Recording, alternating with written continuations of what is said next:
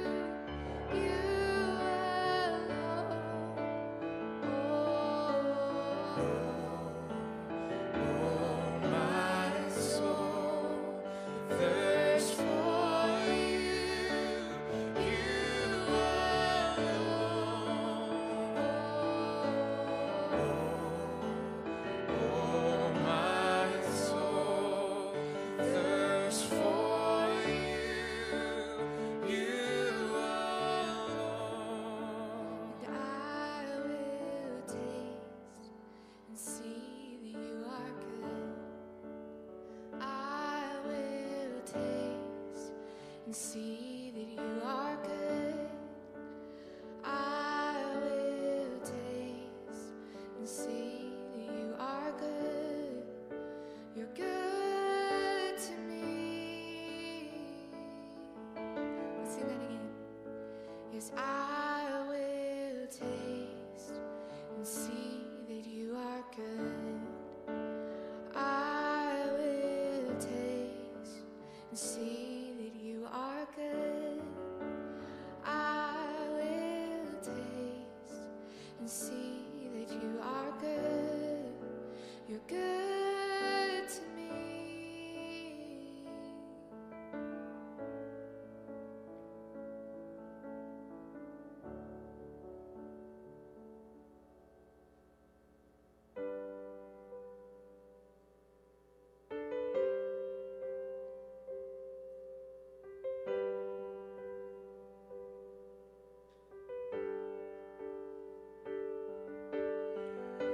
the Lord.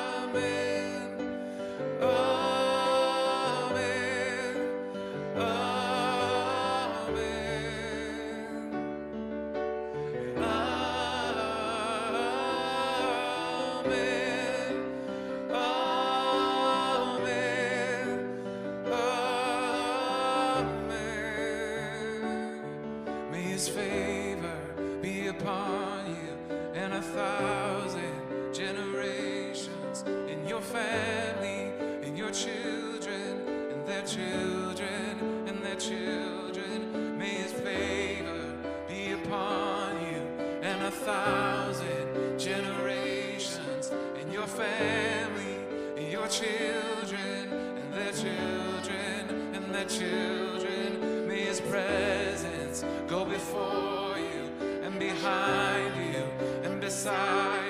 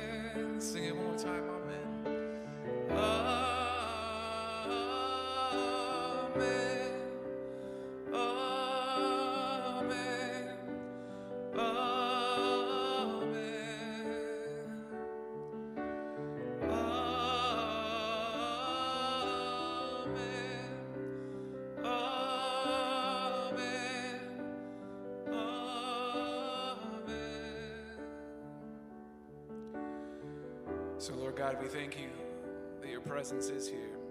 It goes before us and behind us and beside us and in us. Lord God, we thank you and praise you that you are there with us in the weeping and in the rejoicing, that you're there with us in the good times and the difficult times. That, Lord, you do remain good. So, God, we do pray that we would taste and see that you are good today. We're so grateful to be able to be here with you and with, here with each other. Would you be glorified in this time? Would you grow us, Lord, according to your word and to your spirit? God, we pray that you would speak in and through Pastor Frank as he preaches and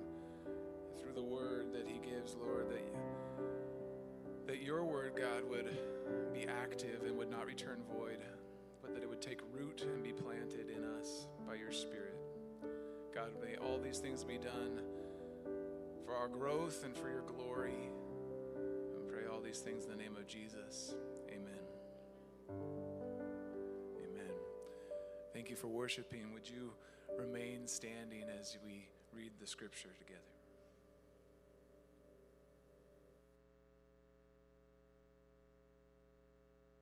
Hello, Arcadia family. My name is Michael. My name is Bethany. Today our reading is in Psalm 23. Please turn there with me. The Lord is my shepherd, I shall not want. He makes me lie down in green pastures. He leads me beside still waters. He restores my soul. He leads me in paths of righteousness for his name's sake. Even though I walk through the valley of the shadow of death, I will fear no evil, for you are with me. Your rod and your staff, they comfort me. You prepare a table before me in the presence of my enemies. You anoint my head with oil, my cup overflows. Surely goodness and mercy shall follow me all the days of my life, and I shall dwell in the house of the Lord forever. This is the word of the Lord. All right, good morning, Arcadia. You may be seated. It is really wonderful to see your eyes again. I haven't seen your eyes, well, some of you I get to see your faces too. That's a special bonus. If you are new here today, we're glad that you're here. Um, this is our first day regathering in uh, more than three months, and so um, that you found us. Maybe you found us because we've been putting all of our quote services online and that's how you found us, or maybe a friend invited you, but we especially want to welcome you. If you're wondering who I am, I'm, I'm Frank Switzer. I'm the lead pastor here at Redemption Arcadia, and we are glad that you are here. The last four weeks, including today, we've been going through Psalm 23. We're going to conclude this study in Psalm 23 next week, and the following week, we're going to start a, a uh, six week study in the book of First John. So that's kind of what we're doing going forward. And so I'm just going to dive in. Psalm 23 is a psalm of confidence written by King David. And the first four verses, which we are spending the first four weeks on, is all about how God is our shepherd. And then verses 5 and 6, which will be next week, uh, we find out that God is not only our shepherd, but he's also our host. And there's actually a couple of different meanings for that word uh, host. And in verse 1, we actually took a dive into uh, what the characteristics are of shepherd and sheeps, and we talked about that. And we talked about how it's good that God is actually our shepherd. He is the good shepherd. Second week, we talked about how well God leads us. And then the third week, the, the specific fact that he leads us into paths of righteousness, or another way of saying it is that he leads us into paths that are right for God. And if they're paths that are right for God, they're paths that are right for us. And today we look at verse 4. Verse 4 tells us that even though we encounter serious and dark valleys in our lives, God is with us and He comforts us. And we're going to take that verse and split it into two parts. So we're going to look at it part one, then part two, and then we're going to finish with a little passage from the New Testament. So part one is this David writes, Even though I walk, notice it's I, through the valley of the shadow of death, I will fear no evil. And here's a fact right out of the gate that we just need to come to grips with. We all walk through these valleys. no life is exempt from these valleys. There's the valleys of the shadow of death, there are valleys of tribulation, valleys of misery, valleys of suffering. Nobody is going to escape this hardship. These are challenges, these are trials that all of us are going to have to deal with. I will tell you, my 61 years of experience tells me, uh, I find it amazing how much time, effort, and money you and I put into trying to avoid any valley in our life. We just like to go from mountaintop to mountaintop. I need to tell you, it can't be done. There is no way to avoid these valleys. And in fact, in attempting to avoid the valleys, we often create more valleys for us. And it's one of the things that our wealthy and comfortable world has afforded us. And what it's afforded us is worry and anxiety about losing our wealthy and comfortable world. The fact that we've created it has also created anxiety for us. It's the progress paradox. Our experience is not much like, not like much of the rest of the world. Most people wake up each day with one goal, and that is to survive another day. Most of us wake up trying to figure out how to, how to accumulate more and how to keep what we've already accumulated. And before I lose you on this point, just let me say this is not a message about how we're, we're all too privileged and how we're all called to be giving away all of our money. That's not it. But rather, it is a message that reminds us that no matter what we do, the things of this world cannot ultimately protect us from nor comfort us in these valleys that we will experience.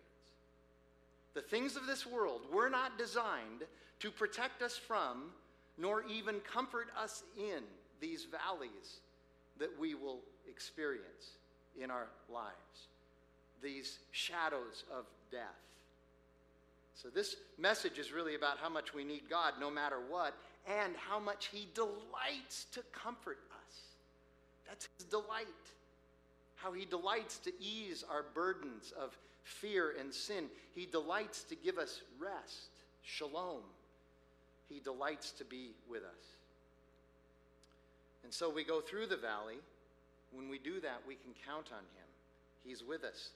He's with us in the valleys of relational distress, financial distress, and health distress, the valleys of spiritual distress, which we all go through. And we need to remember the problem is not God. David writes, even though I go through the valley of the shadow of death, he is the one who has broken away from God, and, and it is the result of his sin or somebody else's sin against him. It's never God's fault that we're in these valleys. He says, even though I walk through it, me, but you're with me generally, historically, our problem is that when we enter these various valleys of our lives, we are prone to simply blame, accuse, and withdraw from God when these valleys come. That's what we do. We withdraw and blame, but He stays. We just don't realize it. We pout, but He pursues. And though we have a mountain to climb, and God certainly has the power to remove any mountain that's before us, his MO, the, the vast majority of the time, what he does is he doesn't remove the mountain, but he promises to be with us as we go up that mountain. Because that's the discipline, that's the perseverance and the patience and the endurance that he wants us to learn. Those things are not spiritual gifts. We need to learn those things. Like contentment is not a spiritual gift. Paul says we must learn those. We hate the mountains. We hate it. We hate discipline. Even the author of Hebrews even says, you know, we really don't like the discipline. We, no one likes going through the discipline, but it produces something good. We hate the mountains, but ultimately those mountains are going to be good for us. And He's there with us in those mountains. And, and this is a huge deal, too. Not only are these, there are these valleys, but one of the most powerful ways that God is with us through these valleys is through our faith community. I'm going to dwell here a minute because this is so important. Our faith community is one of the ways that God is present with us in these valleys. When we have to start at the bottom and scale these mountains, when everything seems hopeless and lost and helpless, that's when the faith community becomes the most important. But here's the key do not wait to try to be connected into a faith community until you enter your valley. That's the biggest mistake you can make is wait for the valley and then try to connect. It's so much better to already be connected, so much better to already be in community. One author, Dane Ortlund, writes this Making progress is a matter of the slow accumulation of small achievements and less a single moment of dramatic victory when all the odds are stacked against you. Well, building community is a slow accumulation of small achievements. And it's way better than expecting community to somehow magically appear t- to help you when these trials come. Community is so important, real life community. And I know that many of us think, well, I've got digital platforms and social media and all that. I've got community. No, you really don't. I was reminded of this uh, recently. Um, we're very involved with Alongside Ministries. It's a, it's a ministry that ministers to ex convicts. They come right out of prison and, and start living in this, what they call this discipleship training center. There's about 20 of them that live there. And, and we go in on Wednesday nights and provide a meal and do a Bible study. And we've been able to re engage recently with the shelter in place uh, being loosened up a little bit. And I remember the first time I was back there on a Wednesday night, what it was like to actually be in a person to person, this is metaphorically speaking, flesh on flesh community, and how important it was to actually be with people in their presence, and how encouraging that is, and how, how it lifts you up and builds you up in, no, in a way that no relationship through a screen can do it. And, and I was reminded as we sang together, and there's only 20 of us in there, but we're singing together how wonderful that was. And now, when we studied scripture together, there was give and take, and, and people were participating, and, and how wonderful that really was. And you didn't have to worry about a mute button or the background noise, or if you could even get a word in edgewise, because there's always that person on Zoom that talks more than everybody else. Amen? So it, was, it was absolutely wonderful. Here's the best counsel I can give you have your community in place because the valley is coming. It's just coming.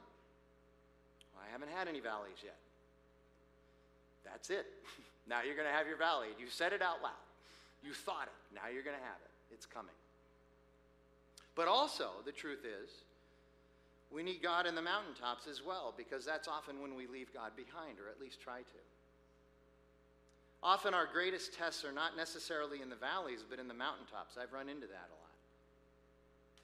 For so many of us, our successes eventually become our deepest valleys because we also don't have the discipline to respond properly when we win.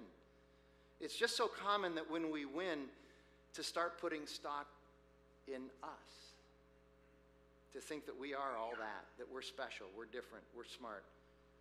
What we don't understand and we need help with this is that our ego is the enemy and our pride is our downfall and our arrogance slays us. So in the valleys, we blame God and we withdraw, but when we're on the mountaintops, we ignore God and try to leave him behind. But he promises to be with us. So we can live without fear manipulating us. We know there's evil out there, but he says, Because I'm with you, you have no fear now. The most common prohibition by Jesus in the New Testament is do not be afraid. 500 times in the Gospels, he says that. He says, For I am with you. But we need to understand that it's not just God's presence, it's not just this passive presence that he's sort of there watching. It's an active presence because his presence also gives us his loving discipline and guidance. He is a God who guides us and disciplines us as well. And here we find that in the rest of, of verse 4. It's part 2. He says, For you are with me.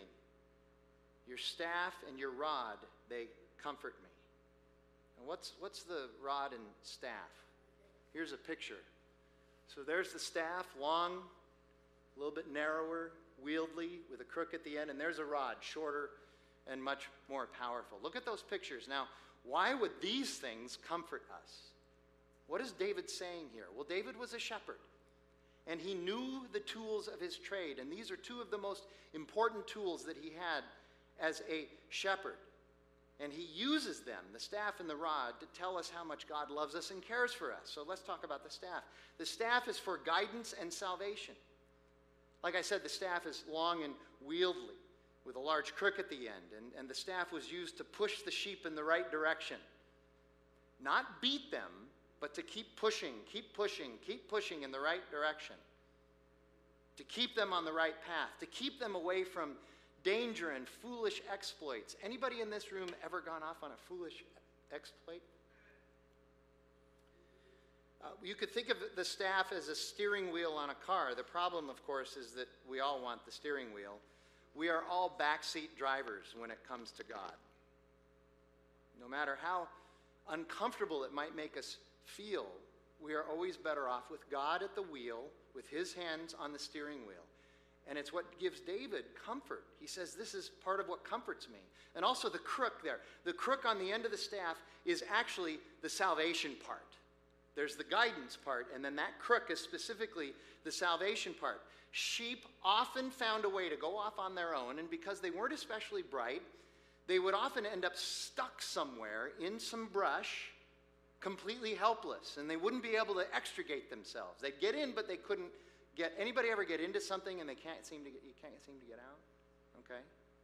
Well, the crook was used to pull the sheep out of the thick ensnaring brush when they wandered off and got stuck because if they were just left there, they would die. It's the picture of the parable of the one lost sheep. The 99 are safe, but the one goes off and gets ensnared somewhere, and Jesus goes to find that one sheep who is ensnared somewhere and needs help getting pulled out. And remember, if you've ever been stuck in something that has a lots, lots of thorns and, and claws and everything, you know, when you get pulled out, it's not very pleasant. You need to get pulled out or you're going to die, but that process is not very pleasant. Because God loves us, He's willing to go through the unpleasant sometime part of saving us. And that should comfort us. How often do we get stuck in some ensnaring brush in our lives? And then there's the rod. The rod, as you see, is shorter and more powerful than the staff and was specifically designed and used for protection against predators. And as such, the rod is a symbol of love. You and I know instinctively we protect that which we love. So the rod is a symbol of love. And again, there's great comfort, David says, knowing of God's protection. Comfort. You know, Jesus wants his disciples to be comforted. This is actually a big deal to him. And, and this verse in Psalm 23 always reminds me of a little short passage in Matthew chapter 11. You can turn there if you like. I don't know. Anybody get the sense we might be going there? I love this little passage in Matthew chapter 11, verses 28 through 30. Let me read it to you. We'll have it up on the screen as well. Jesus spoke a lot in the book of Matthew. It's a great place to find the words of Jesus. Lots of red ink in Matthew. He says this Come to me, all who labor and are heavy laden, and I will give you rest. Take my yoke upon you and learn from me, for I am gentle and lowly in heart, and you will find rest for your souls. My yoke is easy, and my burden is light. This is really interesting. I, somebody pointed this out to me recently. Never thought about this. It's the only place in all four Gospels, 89 chapters of the Bible, the only place where Jesus tells us about his heart. Now, he shows us his heart all through the Gospels. This is the only place he actually talks about it and tells us about it. And what is, what is, how does he describe? He uses two words gentle and lowly. It's not judgmental and demanding, not sophisticated and proud, gentle and lowly. And we'll talk more about that in a minute. But I want to unpack a number of these words, what Jesus is trying to say to us in this tiny little passage here. You look at that word labor. Come to me, all of you who labor. That word means depleted and weary from work. And, and it means weary from whatever work it is that's depleting you. It can be physical work, it can be emotional work, it can be spiritual work. It doesn't matter. Many of us, I, I don't, I don't do physical labor. Yet at the end of the day, I'm usually really fatigued because of the emotional labor that I do and the spiritual labor I do. It's, it's the same. We labor from these things. He calls out to those who are exhausted. And then heavy laden. He says, Come to me, those of you who labor and are heavy laden. That means weighed down or unrealistically overburdened with a load. Those two words, those two terms, uh, labor and heavy laden, they describe all of us. They describe all of it. They, they, and they describe anyone who is looking for a worldview or a life principle that works for them, that can sort of get them out of this, this just Im- incredibly stressful thing called life. Those who labor and are heavy laden, if we come to Jesus and take his yoke, we're going to find rest. He says, Here's where you'll find rest. And really, that word means shalom, the ancient Hebrew word shalom, and we'll find that for our souls. He says, I'm going to refresh you if you come to me over and over and over again. You will experience shalom for the first time ever. And that word shalom, very important to understand this, this word, this principle of shalom. It means harmony, it means rightness, it means, you could say it this way that sense of actually being in your lane, being in your wheelhouse. Here you go. This is, this is where we misunderstand shalom so often. Shalom is not inactivity, shalom is not a day off. Shalom is not lying on the couch. It is, for the lack of a better way of saying it, and because I'm a child of the 60s, it is finding your groove. And where we find that shalom is in Jesus' yoke. Now, let me show you what a yoke is in his context. Put this yoke upon anybody anybody want to volunteer to have this put on you? Doesn't that look comfortable and wonderful? You know, that's an ancient yoke. Now, why would Jesus use this burdensome, harsh picture of what he's going to fasten to us who come to him and, and then tells us that's going to provide you peace? Well, there's an explanation for it in his context. A yoke, a real yoke, like that one up there, was how farmers would tie beasts of burden together so that they were forced to work hard and without any independence. You'd, you'd tie ox together, oxen together. And they, they, were, they were burdened by this because they were beasts of burden. And then they would work and plow, and there was no individualism. But Jesus says his yoke is easy, and it will not be a burden. In one author's words, he says, uh, it's as though Jesus' yoke is a non yoke. He talks about a yoke, but it's really a non yoke. Here's why Jesus was a rabbi, and yes, he was a different kind of rabbi as we know, but in his context, he was just one of many rabbis. He was a teacher and a discipler. And in their context, each rabbi had his own teaching, his own curriculum, and his own interpretation of the law. And to be a part of that rabbi's group, if you made it up through the levels and were part of a rabbi's group, you had to take on his teaching for yourself, all of it. You couldn't dissent from any of his yoke. You had to take the entire yoke of that rabbi on you because his teaching, his curriculum, his interpretation of the law was known as his yoke. So you had to take that yoke upon you. And the teaching of most rabbis in that day was keep this law, keep that law, keep the law, keep all the laws. Don't travel on the Sabbath. Don't mix linen and wool. Don't eat meat sacrificed to idols. Don't touch a corpse or any, anyone who is deceased. Don't be a Los Angeles Lakers fan. That's in there. It's in the original language. I, I tr- trust me on that. But here is Jesus' yoke. Repent and believe in me, and you will have life. That's it. That's his yoke. Repent and believe in me, you will have life. Jesus is sufficient. His yoke is something that is finished at the cross, that he accomplished for us, and gives us out of his love, grace, and mercy to us as a gift if we would come to him. And, and, and you look at that yoke and compare it to all the other yokes, and certainly it is easy and not burdensome. And remember, he says, Come to me, those who are weary and burdened, not just from life itself, but you're coming to me from those harsh and impossible to keep yokes. You need to shed those other yokes, whatever they are, whether it's the yoke of another rabbi or today the yoke of our culture and our cultural mandates and the cultural gurus and whoever it is that you're following here. And by the way, every biblical commentator reminds us that this yoke is not for everybody or just anyone, it's for those who repent and come to Jesus and believe in him. That's the gospel.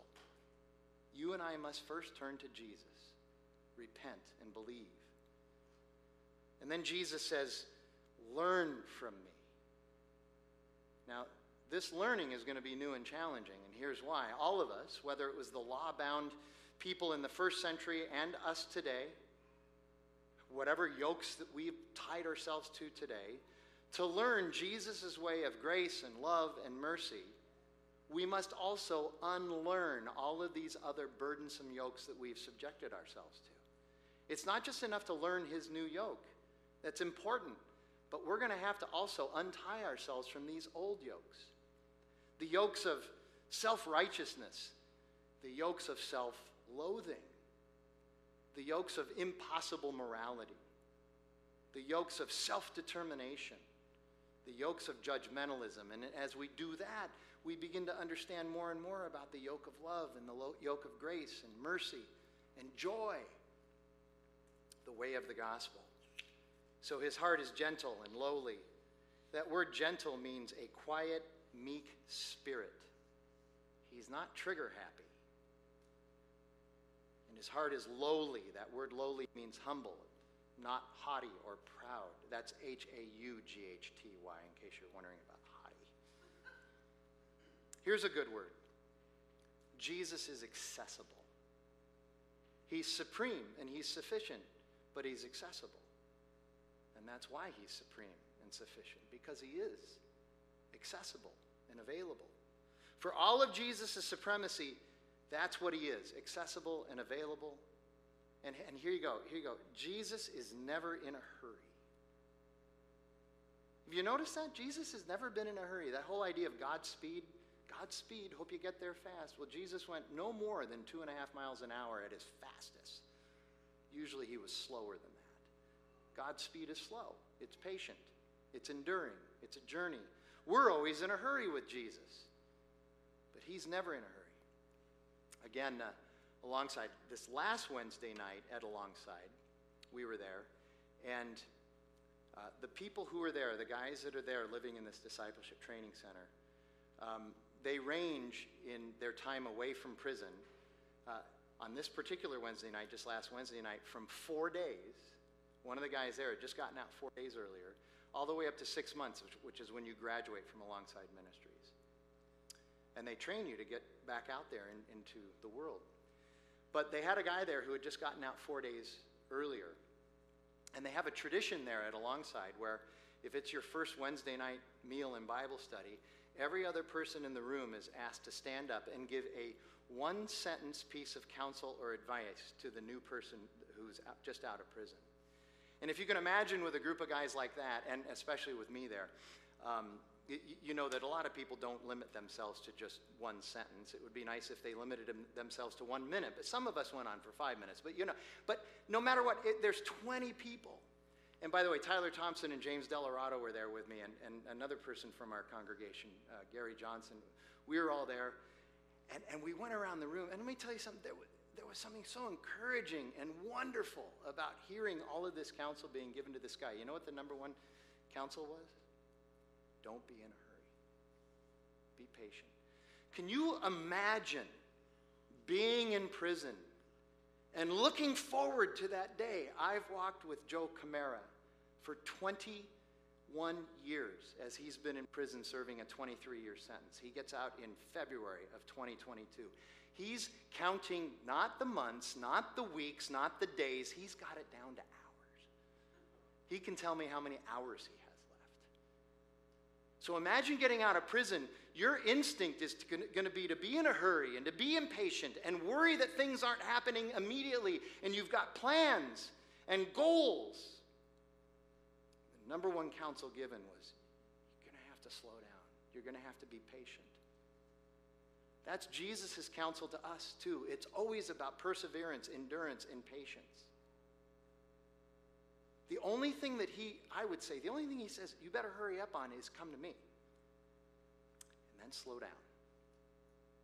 And then slow down. This life, this Christian life, is going to be very frustrating to anybody who's in a hurry, especially if you're in a hurry with Jesus and he doesn't seem to be keeping up with you. It's going to be very frustrating. Jesus calls us to slow down because, believe it or not, the juice of this life with Jesus is not in the results, but in the journey. And I'll tell you, the results are going to be great. Paul tells us that this weight of glory that we are eventually going to have far outweighs anything that happens down here. Yet, to be with Jesus here also is really the juice of life. He's got the victory won, the results are there for us. But think about this. You and I, most of us, this is our yoke. We're running around, we're doing this and that. We're overcommitted and undersatisfied. Can I at least get a whisper of an amen on that? Overcommitted and undersatisfied. There's another great t shirt from my fledgling t shirt company. Walk around with a t shirt, overcommitted and undersatisfied. That's the yoke that we have. The pace of life that most of us run at is a really difficult yoke. But Jesus' yoke is easy and his burden is life. Now, here's something else about his yoke. His yoke is not mushy and frothy, it's not soft. Jesus is not saying, hey, come to me, here's where you find the cupcakes and muffins. That's not what he's saying. He's welcoming us into his salvation, his restoration, and wisdom. Salvation, restoration, and wisdom. Those are not soft things, but they're the right things, and they're good things, and that's why they're easy things. So here's the lowdown the valley of the shadow of death touches us all. There's no escaping it, there's no mitigating it. And yet, God provides us with His love and His guidance and His salvation, His protection and His embraceable and accessible yoke. And that yoke, understand, that yoke is Jesus on the cross. It is finished for us. Let me pray. Lord God, we thank you for the finished work of your Son, that we can have life and have it abundantly, and that we can have a yoke that finally, at last, can make some sense and that works for us. It doesn't prevent us from the valleys that we're going to uh, find, but it enables us in those valleys. For your presence, you are with us. And your rod and your staff comfort us. God, we thank you for that. We thank you for your word and its truth. We just pray that we would apply this to our hearts and our lives, and we pray that in Jesus' name. Well, we are going to have a time of communion, and before we get into that, I have to offer you some very important instruction on these individual communions. If you saw the video from last week, you, you, you know that this thing is not the easiest thing in the world to open. By the time I was done with it, three minutes later, it, the, the wafer was in about 20 pieces. I got like three pieces in my mouth. The re- anyway, it was a mess. So be very careful, but you take this. On the very top, you can hardly even see it, is a tra- very thin, transparent film that you need to peel off in order to keep the wafer intact. Okay? And then you can eat the wafer, the bread. And then you take the uh, fluorescent purple top, which is much thicker and it's got a little break there, and you pull that off of the juice. Be very careful pulling that off. It's kind of like a juice box. No matter how careful you are, it might spill on you, okay? So be very careful pulling that off, and that's where you get at the juice. But we're doing this individually, obviously, for safety. And so um, each of you take one of those, and let me give you the words of institution. It's my privilege to be able to do this. On the night that Jesus was betrayed, he's having dinner with his best friends, the people he's been with, the guys he's walked with for three years. And at one point, he takes the bread and he says, This is my body, which is for you.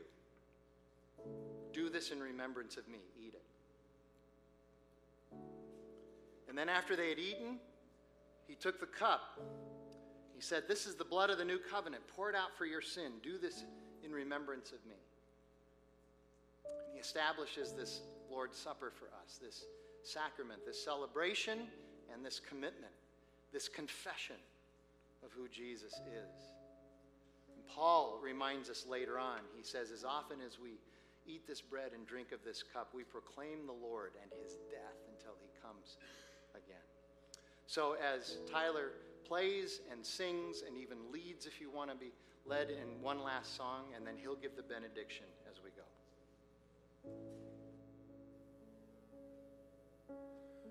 Rock of ages, cleft for me.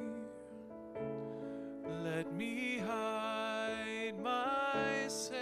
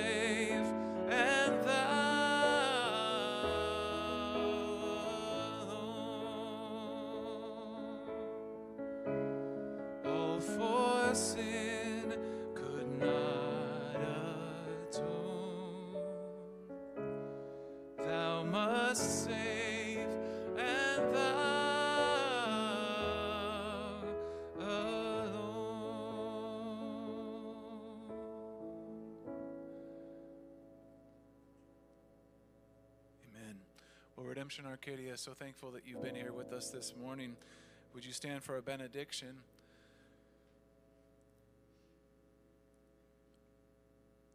We want to ask you uh, when leaving if you would mind leaving out of the doors to the left, not the doors that you came into, but the doors to the left. And if you would do so in a timely manner, we'd be able to clean the sanctuary up for the next service that is coming in. Uh, so, as a benediction, would you receive this? It's, it's one of Frank's favorites. And uh, we sang these words earlier today, but um, I'll speak them now over you. The Lord bless you and keep you. The Lord make his face shine upon you and be gracious to you. The Lord turn his face toward you and give you peace. Go and live all of life, all for Jesus. We'll see you next time.